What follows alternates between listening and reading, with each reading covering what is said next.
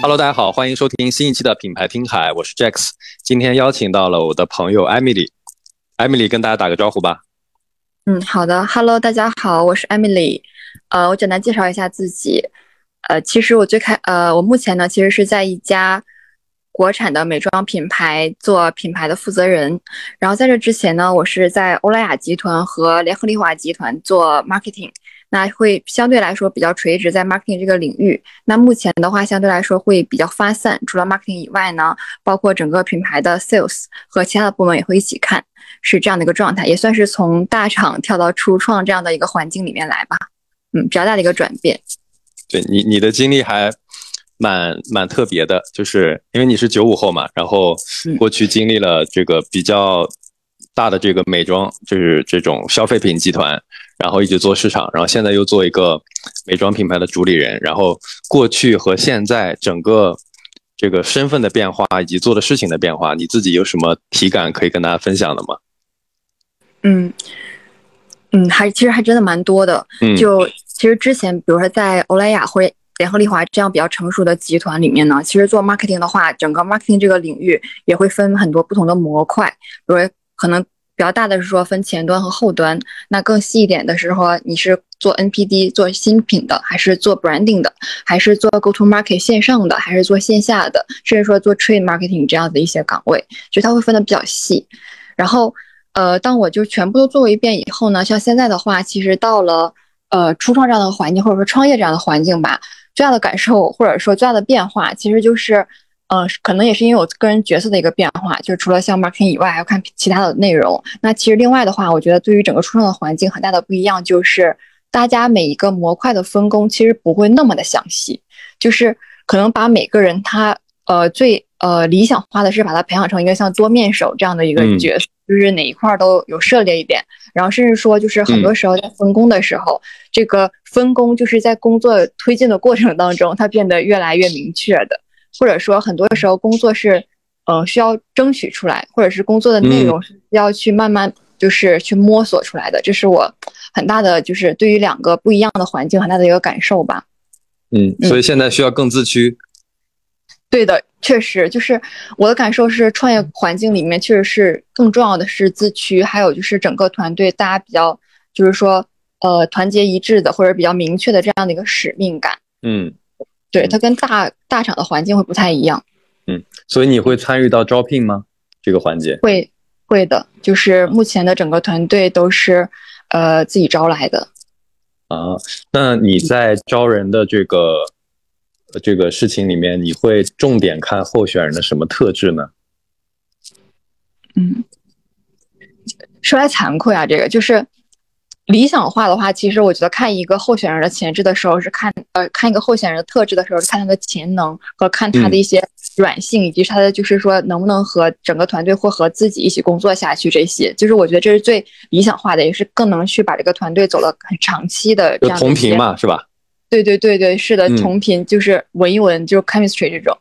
但是呢，就是真正在招聘的时候，因为初创公司，我自己的感受啊，就是一个环境的话，其实是需要一个。呃，人或者一个团队伙伴，他是上来就可以去工作的，就可以去干活的。就说不太好听点，上来就需要可以干活产有产出。就是对于个人的培养，其实，呃，应该说有心无力吧。就是你想培养他，但是这个呃，希望我们短期的出结果，没有办没有办法去把这个人的培养那么的全面。所以我在招聘的时候，其实反而在初创公司招聘中，会更看重这个人真的过往的经验，而且这个经验需要非常垂直和非常适配。嗯嗯，然后其他的啊，嗯，你说，对，就除了他，比如说是他这个经验是不是垂直适配以外，还有就是说他对于加入这个创业团队，他是不是有准备？因为有一些同学，他其实以往就是在创业团队嘛，那其实这样的人他就很了解这样的团队风格和分工模式分为什么样子。但是有一些就是可能也是从大公司背景出来的人，就这个时候就真的是需要。呃，去考察他一下，就是他是不是真的就是做好了，就是说从大厂跳出来那个准备，以及就是他对这个初创会面临的一些挑战，是不是会有自己的一些认识，就很有就很担心。对于一些候选人，他其实很优秀也很好，然后他就从大厂环境出来了以后呢，其实短期内是很难适应的，就对他自己来说也不会很开心。所以这样的人就是还是会稍微去改善，去多了解一下，多聊一下。对，其实有有创业属性这个事儿挺挺主观的，也也挺凭运气的。就有些人我们在面试的环节觉得哇，他一定很不错，他来我们这个团队一定会贡献非常多的价值，可以发挥他很大的能量。但是来了之后发现并不是那么回事儿。但是如果说像你们这样的美妆品牌在招聘的过程中有没有一些方法论？比如说他是从哪类型的公司出来，或者他过去有过哪些？细分的背景，或者说他有一些行业的资源，你更看重？嗯，呃，我感觉这个我其实是有一些的，但是我自己感觉不一定。这个方法论可能不仅适用于美妆，可能很多行业都是这样子。就是当我们去看不同，就是看你刚您刚你刚说的这些东西的时候，其实我觉得可以分岗位去看。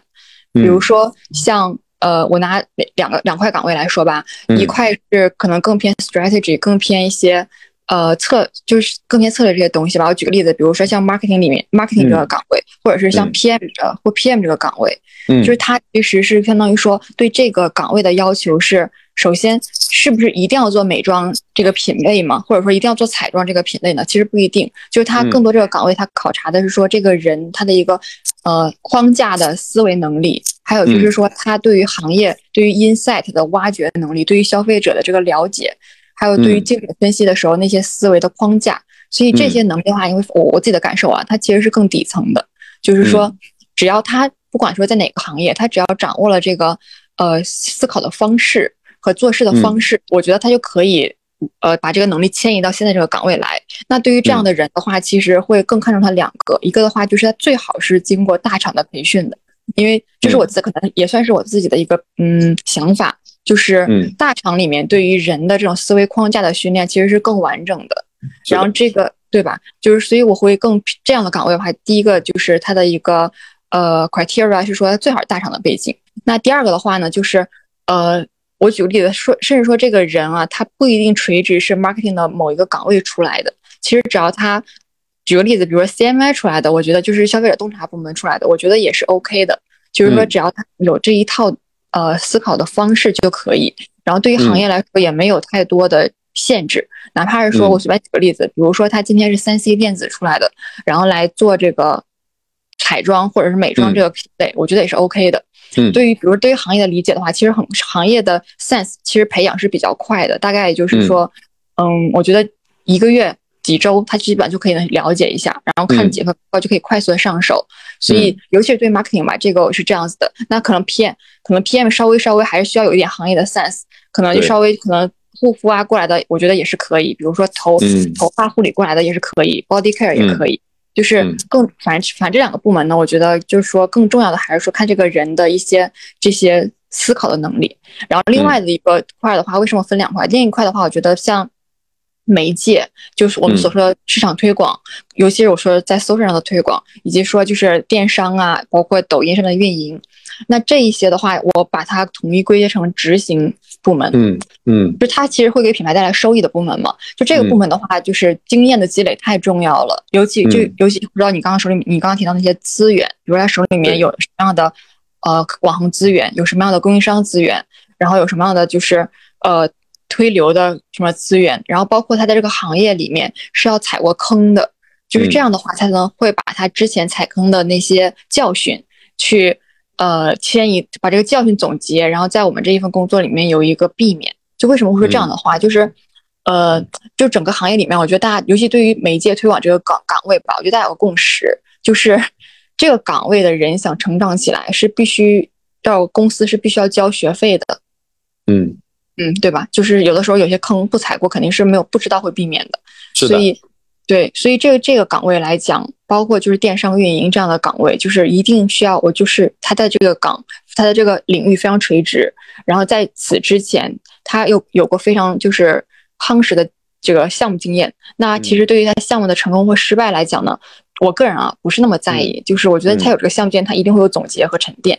嗯，至于成不成功的话，就是不一定成功了的这个。项目他能，他才能就是有很大的收获嘛。其实从失败里面得到的教训会更深刻一点，我感觉。所以对于这类人，我会更重视他的一些，呃，在这个行业，就是在这个领域有没有垂直的经验。然后对于行业本身来讲的话，其实呃，尤其像推广也是非常推广和运营，其实行业最好也是垂直的，因为这样的话他上手是最快的，而且他们这个岗位最要求他及时出结果。所以这个岗是大概是这样子，但是他的公司背景就没有那么大的要求。像比如说我们现在初创的环境里面，最好就找一些初创环境里面出来的人，他更了解就是说初创的分工啊，然后包括就是说，呃，在初创里面，就每个人他就我们刚刚说的嘛，他其实整个职能更闭环，因为我们很多事情是不找外面的 agency，都是自己 in house 做的，那他其实是了解就是整个 in house 做是什么样的一个情况，他自己能力也比较闭环，所以这样的人就在。我觉得我自己的感受就是在一些 local 的公司找，然后在呃创业的公司找会非常非常合适，然后上手也很快。嗯，哎，你你现在这个团队有销售部门吗？嗯，电商运营，其实我们我们线下销售是没有的，因为现在没有铺线下。然后线上的话，我们也算是有。呃，我们电商团队其实也算是会有，然后还有一些招商团队。哦，OK。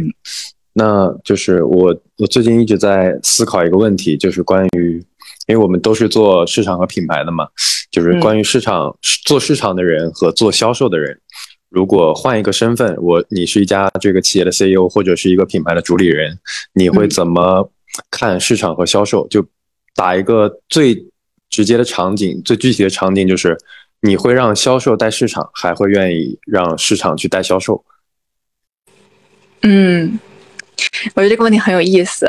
我 我说一下我自己的想法啊，可能一是也是因为我是市场出身，就我还呃我的结论其实会让市场去带销售，嗯。嗯，原因的话就是这么说，就是我的感受啊，就是呃对一个企业或者是一个品牌想长期的发展的话呢，其实它不仅说是要战术上非常勤奋，它这个战略方向上一定要非常正确，也就是说它有一个。上面的框架性的东西在哪儿，然后方向指清楚了，然后指哪儿，然后下面的人在指哪儿打哪儿。嗯，就是我的感受就是说，呃，一个不恰当的比喻啊，就是为什么我会这样觉得？就是我觉得市场部是给出方向的那个人，然后他是把这个框架搭起来的那一个团那一个人。那销售的话是一个当这个方向指明了以后，他是一个冲锋这样的角色吧，然后及时出结果。但是就是我说的这个，为什么我会这样？我说这个。会比较理想化呢，因为，嗯，我自己，比如说我们正常来说啊，比如说在联合利华，尤其是在欧莱雅，就是这样的公司，它一定是市场带团带销售的，嗯，因为它这个 marketing 很重要。但是在于初创公司的话，短期内啊，我的感受，嗯，其实短就是比如说这像我这个品牌，它其实刚刚起步，其实我不得不说，其实现在是销售在市场的，就是因为要及时有一些结果出来嘛，那销售才能及时带来结果。但是呢，当当我们发展到一定体量的时候，我都不需要太大，可能就是发展到一个亿这样的一个体量，每个公司或者品牌都会思考说他想转型，或者说他想去把自己的呃策略更明确，然后甚至说很多品牌，我举个例子，比如说到一个亿以上的体量以后开始做 branding 了。就开始做那些请请达人、请艺人啊这些动作了，然后做一些品牌升级。那这个时候一定就是市，他就一定会发现市场的作用是很大的。他需要去指明这个品牌未来的发展的方向和它 TA 到底是在哪儿。然后这个品牌如果想从一到十，从十到一百往哪个方向去走，这个时候我觉得就是要市场带着销售走了。但短就刚开始发展的时候，一定是销售为先的，就甚至说不需要 marketing 这个呃 r e p o r t 的话，就我觉得 marketing 的角色刚开始没有那么 重要，因为它没有办法短期内给到产出。就是你跟我说短期内，呃，marketing 给到一个什么呢？给到一个品牌定位，OK，就品牌定位做的再漂亮，那短期内没有产出，这个品牌一定会死掉的。嗯嗯，或者说没有没有资本吧。会等待，或者说没有创始，就看创始人他有没有这个耐心去等待这个品牌这么慢的成长，我觉得大概率是没有的。所以市场，我觉得 mark，所以 sales 还是很重要。对，那这个这这个问题真的很有意思。那我我也非常认同说市场是需要带销售的，但是还是要分阶段。你比如说你现在的这个品牌就是销售，销售要先在前面拿到结果，让公司有现金流活下去，然后才会有后面的一些事情。嗯。是的，对，然后对，你哎，刚才我们还提到说这个之前之前的一些工作的履历，然后你觉得从欧莱雅或者联合利华赋予你最大的一个收获，在你个人的能力上，或者是思维方面，或者工作的方法论，是啥呀？我特别想知道，因为我是特别喜欢快消品公司的人的，我特别特别欣赏，对他们很落地。对你们身上有一种特质，就是可以落地的特质，这个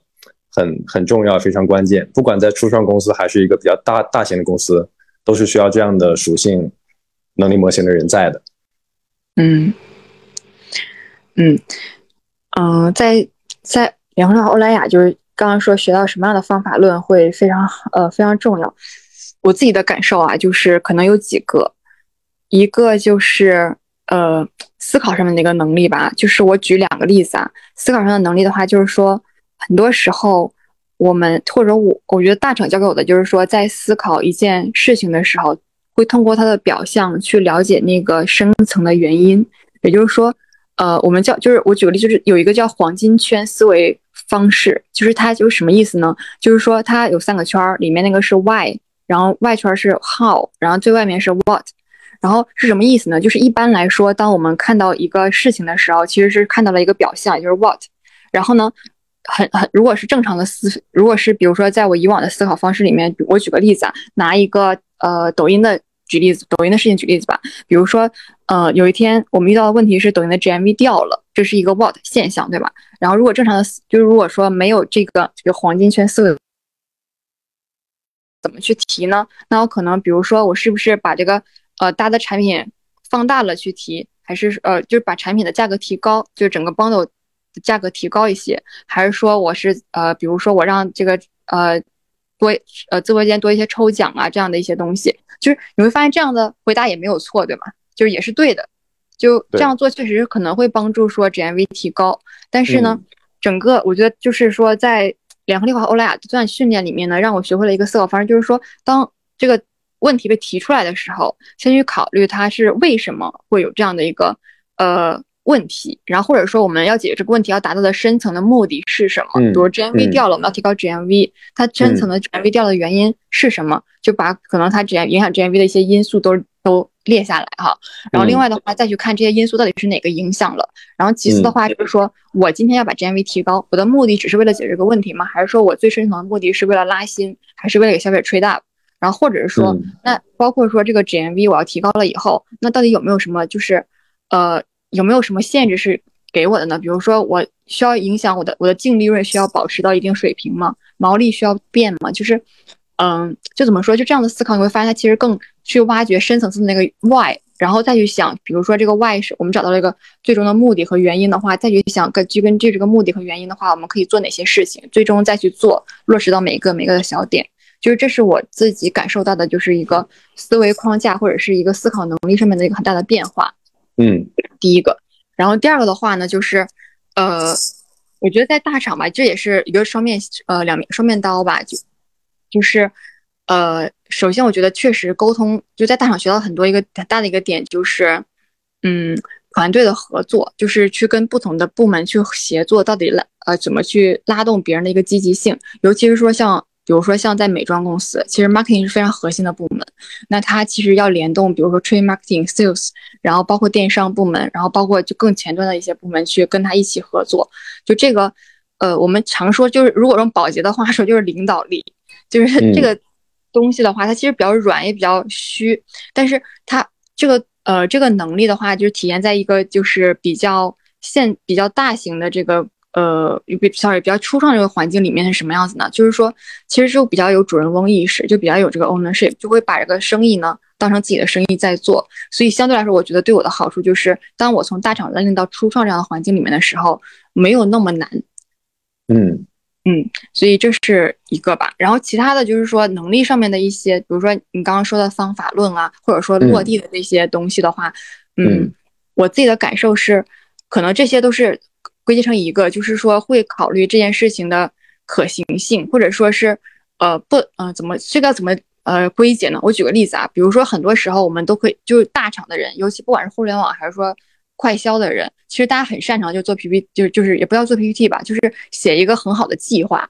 可能这个计划的体现形式，像比如有些人是飞书的形式，有些人 PPT 的形式，对吧？就是我觉得大家都很擅长，但是呃，可能在尤其是在欧莱雅这家公司，我自己的感受就是。嗯，当我们有一个很漂亮的计划的时候，在执行的过程当中，这个计划一定会有非常非常让人难受的地方，就是这个计划肯定不完美，就是执行的时候发现执行不下去，就是很多时候执行不下去，这个东西就到此为到此结束了，对吧？就可能就都不做了。但欧莱雅这个公司就很有意思，就是当这个计划出来以后，你去执行落地的时候，不管到哪一步了，觉得一旦这个计划有哪个地方不 OK，一定会及时调整，就是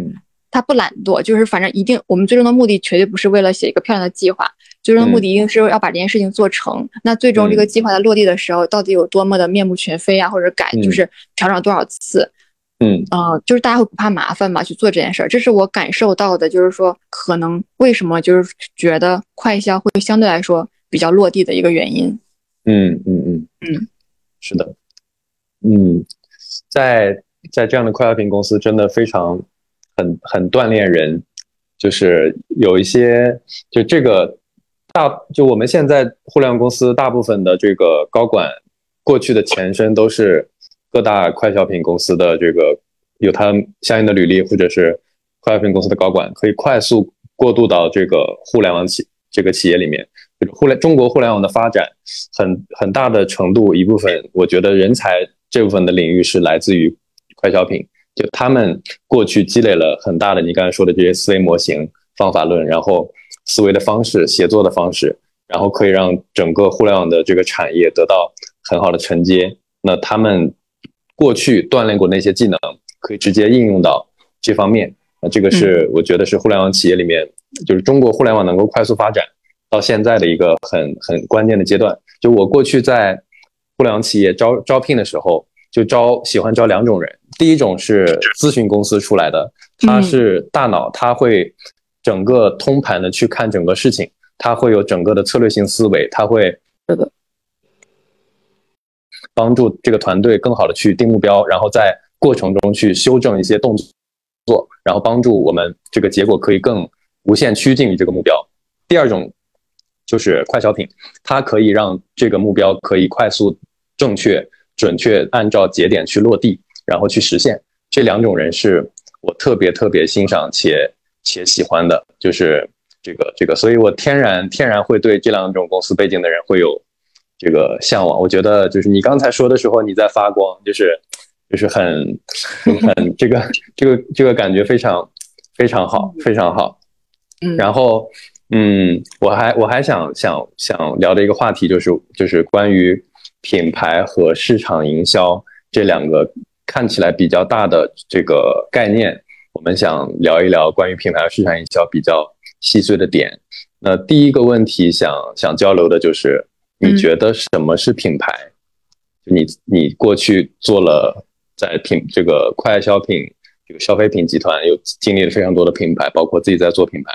一定有很深的认知和想表达的。对你觉得什么是品牌？是我我自己的，我我先插个小广告啊！我觉得你刚刚问这些问题啊，真的可以看一下我的，就是我小红书，对，确实可以看一下我的小红书，因为我真的在上面写了很多这样类似的内容。就是因为小红书上就比较垂直的内容，就内容里面很垂直，基本上都是关于这一部分，就尤其是刚刚我们这些对话，基本上都涵盖了。对 对，然后回回到刚刚这个话题啊，就是说什么是我我了解我理解一下什么是品牌。嗯，就我自己的感受，就是说让我去定一个品牌呢，我感觉我不太够资格。但是呢，我还是可以按照我自己过去的经验吧，尤其是现在到了一个创业品、一个新品牌来讲，就是真的深刻理解到什么是品牌。嗯嗯，就我我先说一个我最大的感受，就是可能比较细吧。最大的感受就是说，以往啊，就是我们在大公司或者以往这个行业去理解品牌的时候，大家都会说哦，呃，可能品牌就是 branding，那品牌就是说很大。它是个非常大的话题，而且非常形而上。它就是你要做品牌，你就要拎出来一部分钱去做，就很大一部分钱去做品牌，然后去把这个钱砸出去，然后去做一些品宣，然后你不要回报，不要 ROI 的去做。就这是我觉得以往大家会了解的一些品牌，但是呃，但是最就是这两年也发生变化。但是我最感觉深刻的变化是，真的是二零二，尤其二一年、二零二一、二零年和二一年这一段时间，新品新消费品起来以后，就是。呃，我自己的感受，品牌它这个概念发生很大的变化。就是它会在现在这个，就是大家都会讲品效合一，都讲 ROI，然后甚至说大家整个，比如说像抖音这样的平台，就是起来的非常迅速。就是你说大家还会去看 TV 看 TVC 的人有多少呢？我相信还是很多的，就是就下线城市还是很多的。但是你发现年轻人他他整个的搜售的环境已经发生变化了。所以到底什么是品牌？就我的感受是最大的变化就是说，它从一个非常大，然后非常整体的东西，变得现在变成很小很散。就是归结成一句话，就是它变，就是嗯，相当于说一个品牌，它变得无处不在。就是消费者去了解到、接触到这个品牌，去理解这个品牌是什么的时候，它变得非常琐碎。就是说，可以，我我觉得目前可以说两句话吧。就是品对于品牌本身来讲，这个牌子本身来讲，这个品牌是什么，branding 是什么，就是去告诉这个消费者，就是你是谁。就是举个例子啊，比如通过什么告诉大家你是谁呢？比如我到底是。呃，哪个品类到底是有什么多么 sharp 的一个定位，能够让你在讲到这个品类的时候，一下子就想到我？这个这个小点的话，其实可以归结成就是之前就是比如一些呃品牌策略公司，他们会有一个结论是说，其实对于消费者来说，他就是以品类去思考，但是以品牌去表达。我举个例子啊，比如说今天我去超市，我说我是海飞丝，发现我只是是想买一瓶去屑洗发水。我对于去屑洗发水来说，就是海飞丝就是我所有的一个品类认知，或者说我最大的一个品类认知。所以这一件事情就是说，告诉消费者，我就是从品牌角度来说，就是告诉消费者我是谁，让消费者很深刻的去记住我。就是当他提到我这个品类的时候，他一想一下一想到我，这是我觉得就是品牌的最高境界吧，就是 branding 最高境界就是这样子。那第二个的话就是说。嗯，告诉消费者，就是第二个的话，就是说去告诉他，我跟别人到底是有什么样的一个不一样，或者是我有什么差异点。那可能这个就表现的更细碎的地方，比如说就是可能体现在跟可能体现在我的产品设计上啊，我的包装设计上，还有可能体现在我跟消费者的一些情感链接。比如说我举几个品牌的例子啊，当我们提到呃，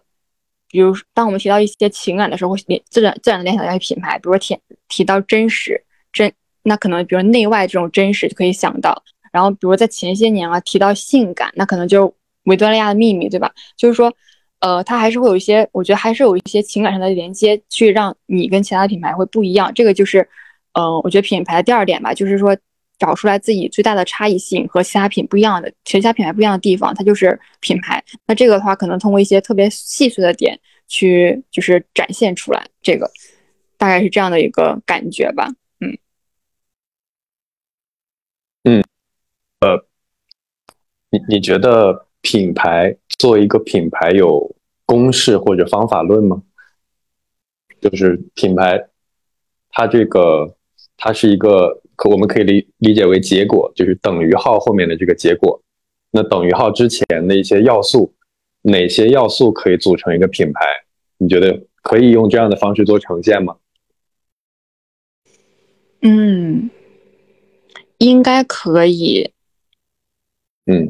我我可我我可以先分享一下我过去的理解啊，就是也可能不对，就是我过我我大概分几个阶段，最开始的阶段，我觉得产品就等于品牌，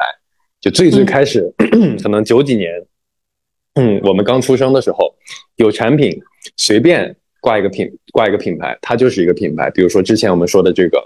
健力宝，它会有一些品牌的标识。那这个产品就包包含它的一些这个这个产品包装，或者是 VI，或者它的这个口味等等等等的。呃，最开始阶段是最初期阶段，有产品就是品牌。第二个阶段就是产品加乘以流量等于品牌。就是怎么说？我在央视疯狂的砸钱去砸广告，然后让这个产产品有了流量，然后最后它会汇集成一个品牌，让消费者足够的信任。有认知说，我可以拿这个买买这个，我我今天这个小孩弯腰驼背了，我要买个贝贝佳；我小孩要学英语了，我买个好记星；我要出国了，我去新东方，大概是这个。然后下一个阶段呢是这个产品加流量加认知，这个怎么讲？就是我我有了产品，然后我赋予它流量，我做推广，同时我需要做非常多的动作。来辅助我的产品和流量去对跟消费者沟通，去跟用户产生互动和交互，最后形成一个心智的影响。这个是认知，然后这三个要素最后可以形成这个品牌。这个是我过去理解到的品牌三个阶段，但是到现在，我觉得最最最最核心的，把它简化成不能再简化。如果用两个字形容，那就是信任是品牌。就是我过去做的所有的动作，我对这个品牌赋予的所有的情感和这个精力和动作和赋予的它的资源，最后汇聚成了消费者或者是一个 to B 的企业，或者我我不管做什么样的产品，那最后汇汇聚成一个信任感。我对这个品牌是信任的。那它可以称之为我心目中的品牌，对，这个是我过去的一个理解。那然后，对，现在呢就是更多样。你包括你你你说到去年，个新消费觉，现在可能这些都不能足以概括一个一个什么一个品牌了，因为现在一个。细分到一个防晒衣都可以有无数个产品，无数个品牌，有无数个认知，有有无数个选择去让我们选。这个赛道切到切到足够的细，在这个阶段，这个这个应该怎么做？怎么做做营销、做品牌？我我现在觉得这个越想越有意思。对，我我自己的感受啊，就是回到你刚刚那个问题，就是嗯，我觉得品牌本身的本质是没有变的，可能它表达形式不一样。比如说跟你刚刚说的那些。呃，比如第三个阶段，就是前三个阶段，包括到就是说，呃，整个认知层面的，就我觉得这还是品牌的内涵，就是它依旧不会变。然后比如说最跟消费者之间的信任，其实这个其实还是说，呃，这个品牌和消费者之间的一些 connection 嘛，我觉得这也是不变的。就不管说这个行业发展到什么程度，它一定都是品牌的内涵。那为什么不是说现在一个，比如拿防晒衣来讲，一个小小的防晒衣这个小赛道？会有无数的产品和品牌出来，嗯。嗯，我的感受是呢，可以这么说，就是目前呃，我觉得它之所以这个品类有这么多品牌都在就是拱这个品类，那说明这个品类它还在成长期。还有这是第一个，第二个说明的话就是每个品牌并没有那么成，就是每个牌子吧还没有那么好的去建立它的个人的品牌，它自己的 branding，这一定是一个动态的过程。嗯，为什么这么说？因为我觉得对于一个新品牌来讲，就是消费新消费品啊，它其实很多很少有品牌会最很少有牌子吧，就是它会最开始就会，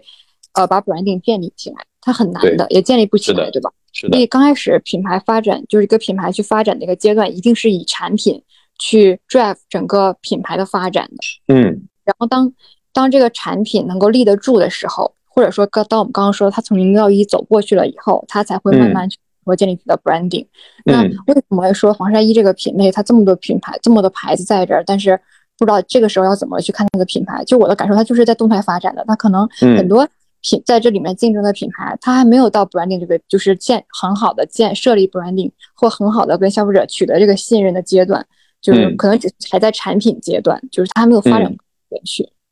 嗯嗯，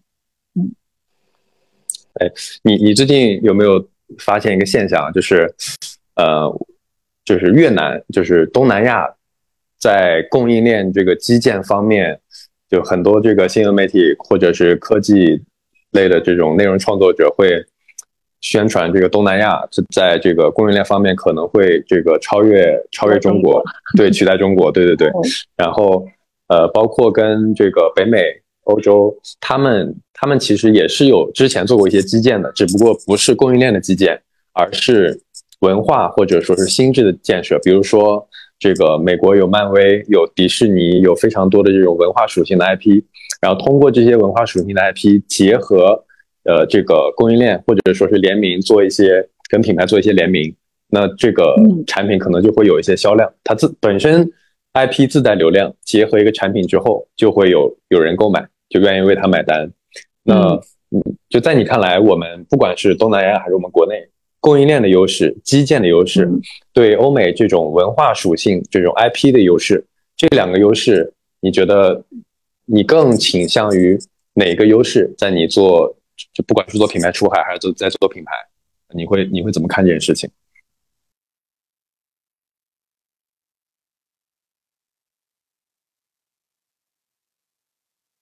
其我我答案其实很明确，我会更我前会更重视这个供应链的这样的一个优势，嗯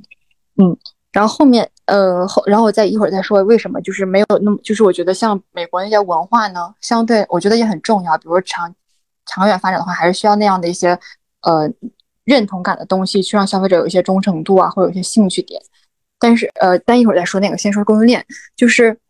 嗯，供应链优势，我我这么说吧，就很多做品牌的人啊，包括就是说很多创始人，很多投资出身或者什么出身创始人，他其实如果说他这个品牌的优势是供应链优势，但很多人不屑不屑的，就是他觉得很 low，就是 供应链优势会，你感觉这个土老板，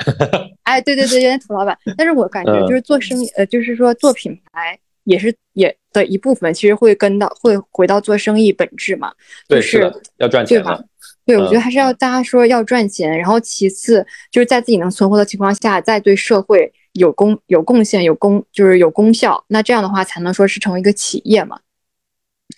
嗯，供应链优势的话，我觉得它非常就对一个品牌，它前期的搭建，就是它这个品牌能够快速的成长起来，或者说能够快速的搭起来这个。呃，品牌的一个短期的护城河，我觉得很重要。它可以把你供应链的优势，它其实可以让一个品牌的利润提高，然后品牌的效益最大化，所以这个是很重要的。然后再加上就是，我觉得供应链优势不仅仅是说这个成本本身啊，其实供应链优势对于整个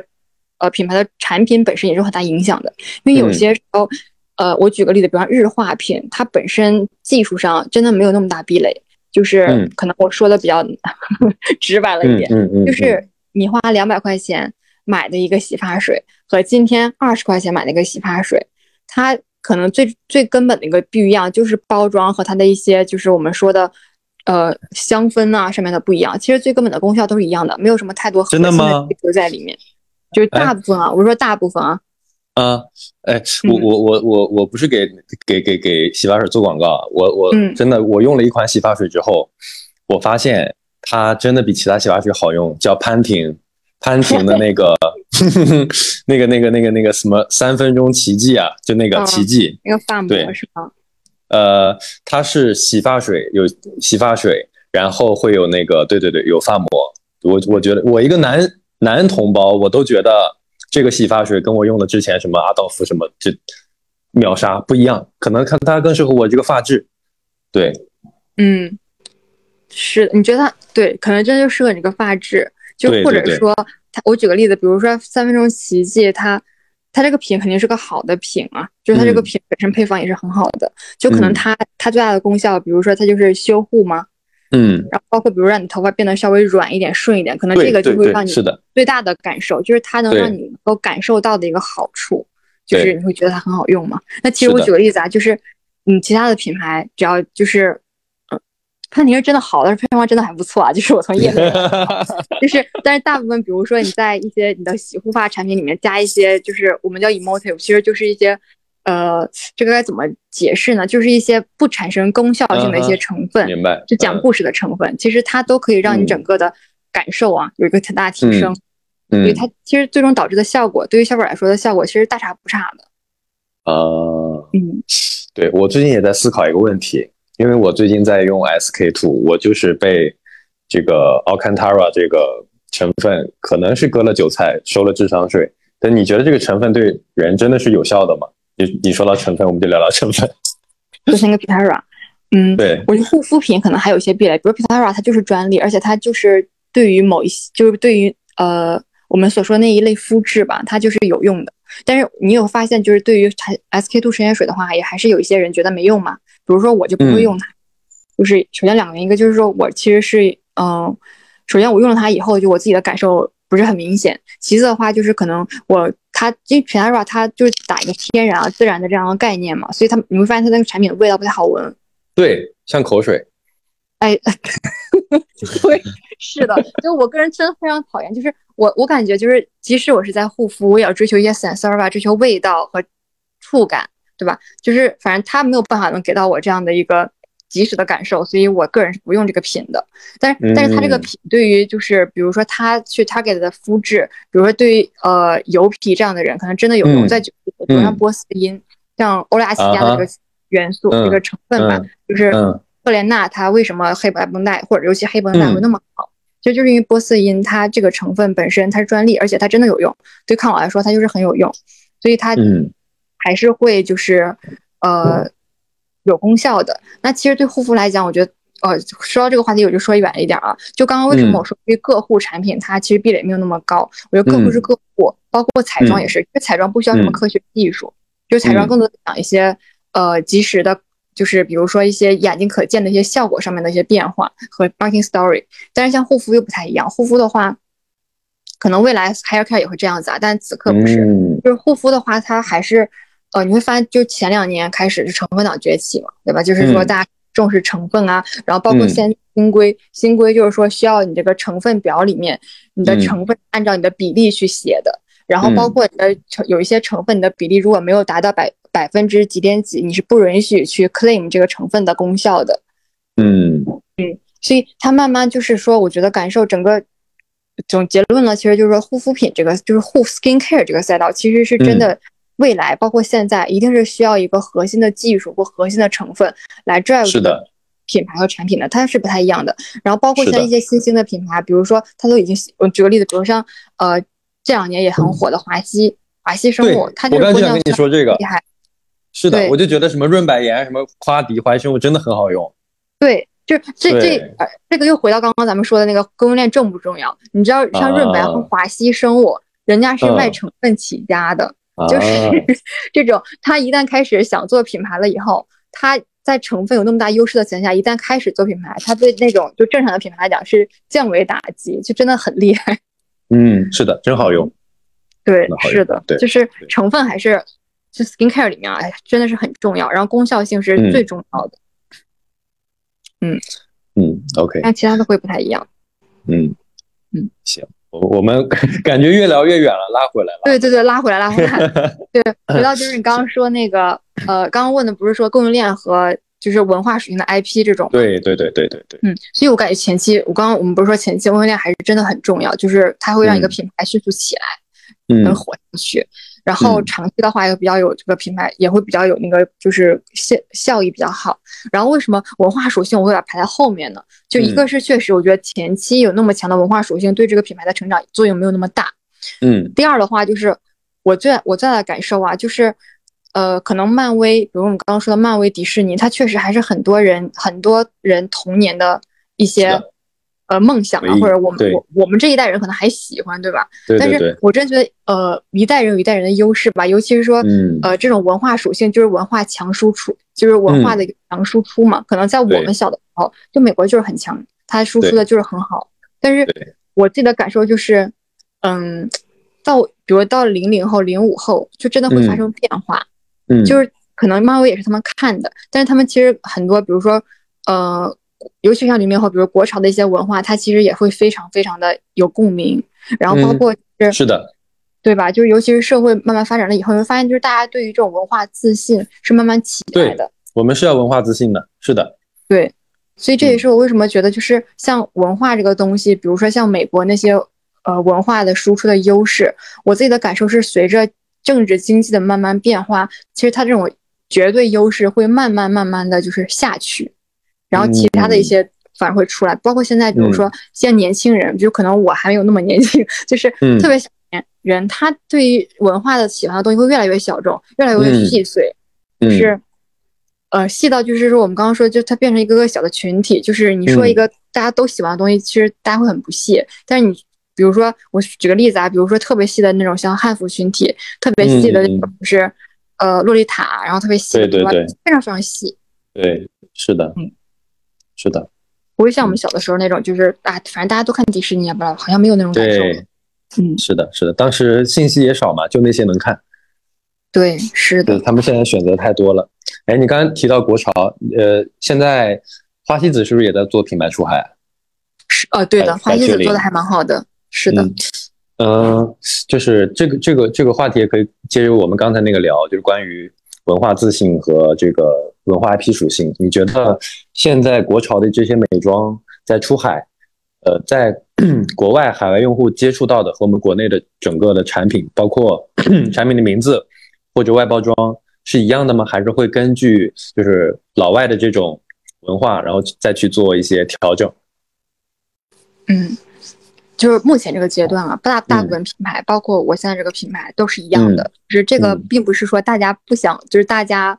呃不想把它做的不一样，而是说就是也是因为规模嘛，就是比如 MOQ 就是成本的限制吧，就大家还是会做一样的东西。但像比如花西子，它因为品牌比较成熟了嘛，它可能会挑品去做。但像我现在这个呃品牌的话，因为太太初始的状态了，所以基本上就是去尝试，可能几个品去试，然后看哪个会走的比较好，是这样的。就是所以外包装本身还是没有就是 Taylor Made 给到国外的一些选项，但是。嗯，回过头来看啊，其实出海就是出品牌，中国品牌出海，无非就是十几年前、二十年前的国外品牌进中国嘛，其实是一样的道理。嗯嗯，就是你会发现他们也是经历这样阶段，就前期的时候，产品就是，呃，北美。呃，美欧美喜欢用什么，他就进到中国是什么。他慢慢发现，哎，有些产品不太适合中国的肤质，不太适有功效，中国人不喜欢。他慢慢的会把一些它的研发呀放在中国来，然后在中国用利用它强大的品牌效力效应，然后在中国做一些针对中国亚洲人，就你会经常听到那些广告，对不对？专为亚洲人研制，就是对啊，它还是慢慢的话会有一些产品啊，无论是说包装上，还是无论是说它那个产品本身的。材质和成分上还是会有一些变化的。我觉得未来，包括就所以说未来，中国品牌出海也是会有这样的变化的。我就拿 hair care 举例子啊，就是，嗯，欧美人的头发就是比中国人的细，就是你让他对吧？就是你让中国的洗发水去给他们用，或者中国的一些染发产品给他们用，他们用不来的。嗯，就一定会有一些。长久来看，一定会有一些就是这种改变了。但短期内，我觉得一些品牌出海，除非是他一开始就把这个自己的品牌定位成欧美品牌，不然的话，他大概率的产品选择都是国内有什么，他出先出什么，等出到一定规模了以后，再去针对国外这个市场，他如果足够大的时候，再去给他做一个定制化的产品。对，嗯嗯，倒对有有一个问题就是，倒不是说我们崇洋，是因为今天中午刚好跟朋友在吃饭，他讲到说提到美好生活这四个字，脑海里面呈现的可能是一个沙滩，然后一把太阳伞，然后这个比基尼或者说这个海浪的，就是他这个心目中的美好生活。那在在可能在大多数的这个国人的眼中，可能留洋回来的这个舶来品确实是有一些优势，或者说他从国外回来，我们讲进口啊，进口奶粉、进口这、进口那的，对进口就会就就会有天然的这种这种好感或者崇拜。那我们这个国货在出海到其他国家，除了一些跟中国关系好的，比如比如说巴基斯坦，那他们可能会比较接受中国的产品。那一些发达国家或者经济更发达国家，他们对中国也也会有一些自己的这种这种看法。那在国货品牌出海到，比如说北美或者其他这个市场，会会有一些差异吗？就在用户接受度这个事儿上，对这个差异就来自于说这个进口进口产品，中国骨子里大多数人还是有一些这种崇洋的，对，是，就是其实这没有办法的事儿，就是对，啊，我会发现就是也不要，就可能也是崇洋，还有个就是说国或者说它的文化。国家的文明程度，或我不知道该这个硬性指标是什么，但是会发现其实，比如欧美市场是大于中国市场，或大于日韩市场，大家会觉得吧？欧美比日韩好，日韩比国产好，国产比东南亚产好，对吧？对，就大家会有这个，就是，呃，当然，我觉得咱咱们今天反正自己说嘛，就是确实会有这个，就类似于像鄙视链一样的东西。对对对，是，嗯，然后。比如说，我们去进口、出口到东南亚的时候，肯定是像他们会觉得啊，这是个啊中国出口、中国进口的产品很好的，就他们天然也会有这样的一个呃，就是光环在。然后当但是呢，当我们反向出口，比如出口到拿欧美来讲吧，出口到欧美的时候，就是我觉得有两种可能，就拿两个牌子来举例子。一条第一条路的话，就是我们现在这个品牌或者大部分品牌，就是走的其实真的就是便宜的路线。嗯。划算便宜，然后新奇巧，就是可能我的包装跟不一样，然后它很它又很你难道不想试一下吗？然后可能这就是很多品牌，它包括比如说现在一些试衣印，就这样的一些服装或者服装平台，它走好其实就是因为便宜，我自己的感受啊。但是它很多就是 operation 做的也很好了。然后另外一种的话，比如像花西子，它并不便宜，但它走的也蛮好的，就是因为它把中国的文化符号这个属性打造的非常的彻底。就是说实话啊，花西子在中国，大家真的会觉得它很洋气、很好看吗？就是，对吧？就是我不是贬低他，就是我觉得确实非常的，他非常的就是中国风，然后也非常好，就起码让大家觉得啊，这就是真真的、真正的就是把中国文化做的最好的一个品牌。应该说，在中国没有之一，在就是在影响力上，就是，但是它本身的一个设计，其实在国内它嗯，并不是一个就是说非常普遍的设计。起码我手我手我身边的朋友吧，不会自己给自己买花西子。嗯，大部分的人啊，嗯，有些直男会送女朋友花西子同心锁。哎，对，但是你你觉得我会就是你会就是女生嘛，她不会给自己买这个东西，对吧？对对对，这样子。但是如当花西子这个形象建立起来，它代表的，比如说它那个也苗族苗银啊，然后那些花，然后它那些中国就是雕刻的那些呃元素，就是元素在上面，老外就会很喜欢，就是他会觉得哇，This is China，就是嗯，cool，对，他就就很有意思。其实所以，嗯，我觉得也分这两类吧。就出去了以后，一个就是打低评价低，就是低价薄利多销这个，还有一个就是打特别大的文化属性。这两条路去走，嗯，对，其实真的像我们最近服务了非常多的品牌，沟通了非常多的品牌，我们真的是希望，一是我们自身要文化自信，二是我们也希望有更多中国的品牌可以走出去，让让我们的海外的用户知道我们中国的产品、我们的产品力、我们的供应链优势、我们的品牌力，这个是我需要我我们一起来努力去 push 它，能进步一丢丢，我们就非常开心的一件事情。对，是的，确实是这样子。对，是的，嗯，然后那我们就来来最后一个话题吧，就是关于这个品牌出海。其实刚刚有有一些提到，就是在在品牌出海这件事情上，包括一些地域的选选择，像你的品牌是在主要做北美嘛，北美的用户，包括各方面的这些这些这个品牌，包括在营销或和一些用户沟通上面，或者是其他的这个这个出海。落地的一些 operation 或者其他动作里面有什么想跟大家分享的吗？嗯，就是也执行上了。嗯，对，嗯，是啊，其实我我这么说吧，就是我目前也在摸索这套方法论，就是说有没有一套行之有效的这个经验啊，但是还在摸索中。但是我能感，就是可能具体的不是很清楚，但是我能感受到几个点是非常重要的，一定要抓好，或者是有几个机会，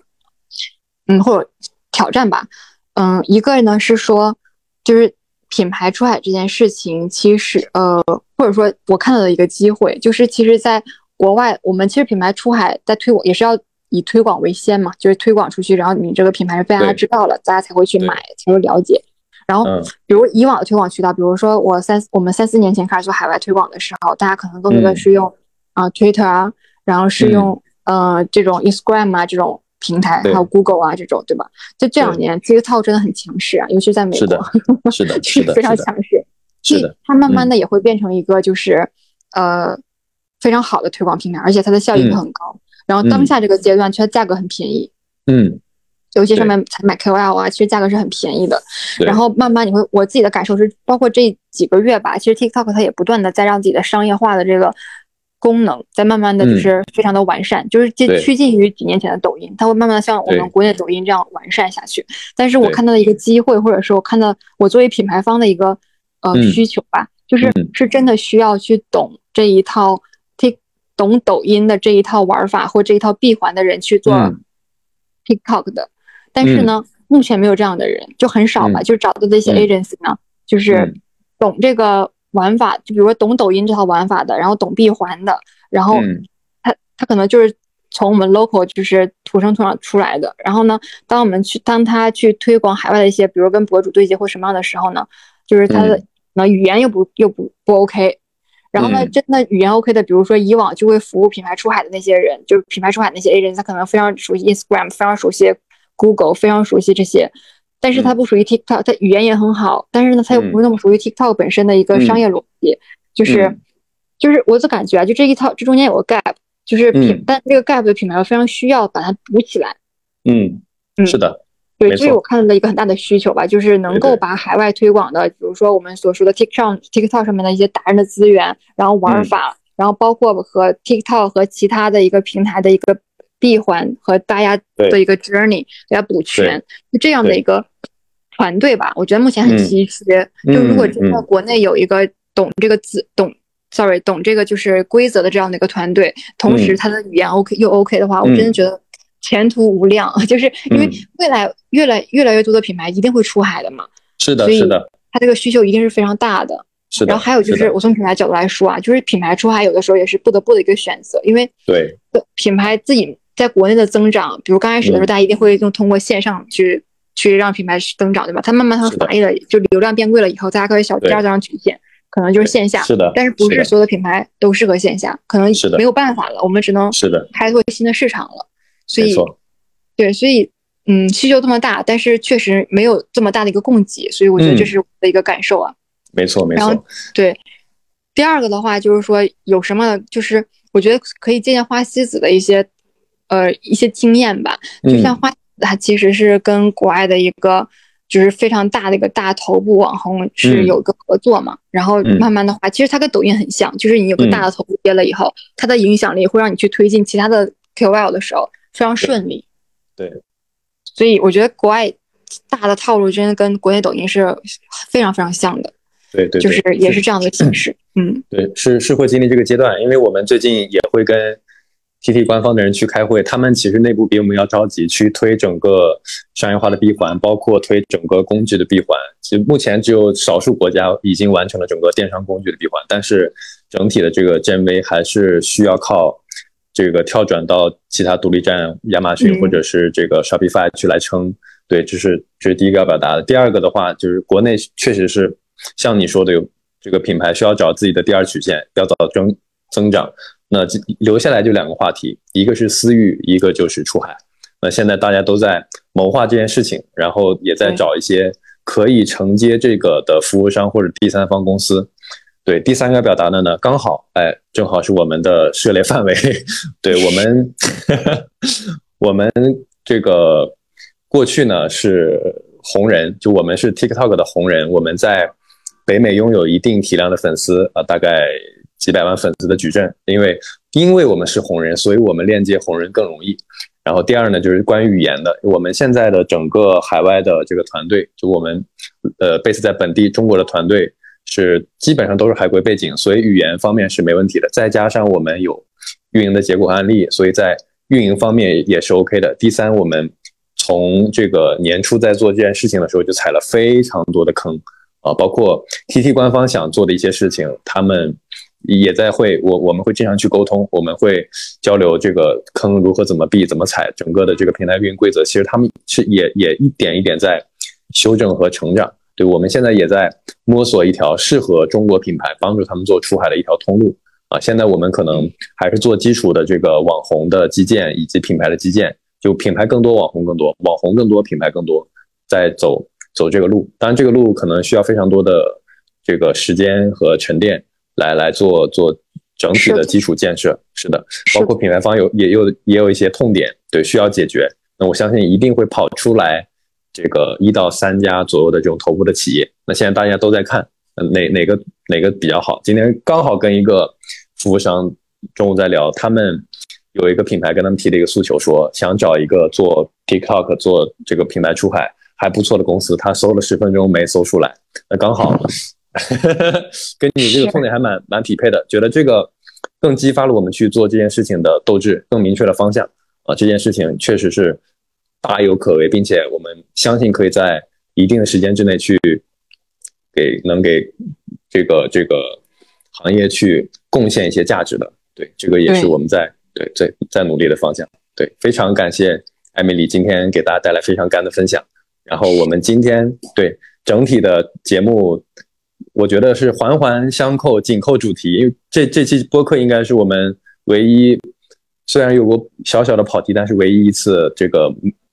跟主题衔接的最紧的一次。我我特别 对对对，特特特别欣喜。对整整体，Emily 在分享的时候也在发光。我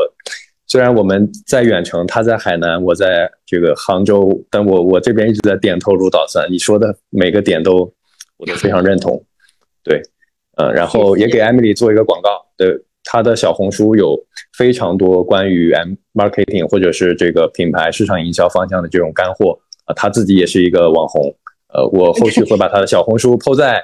我们的这个，对对，就抛在我们的这个播客的这个页面上，大家可以去关注啊，呃，也期待我们之后有更深度的交流啊，也欢迎你再次来杭州，对我们见面聊。好的，太好了。啊，拜拜。好，拜拜，谢谢大家的聆听，拜拜。如果你还没有睡，冰锥如果清醒是种罪就把誓言带走换承诺不回如果你就是一切如果我就是绝对。如果清醒是种罪就让爱去蔓延成全每个夜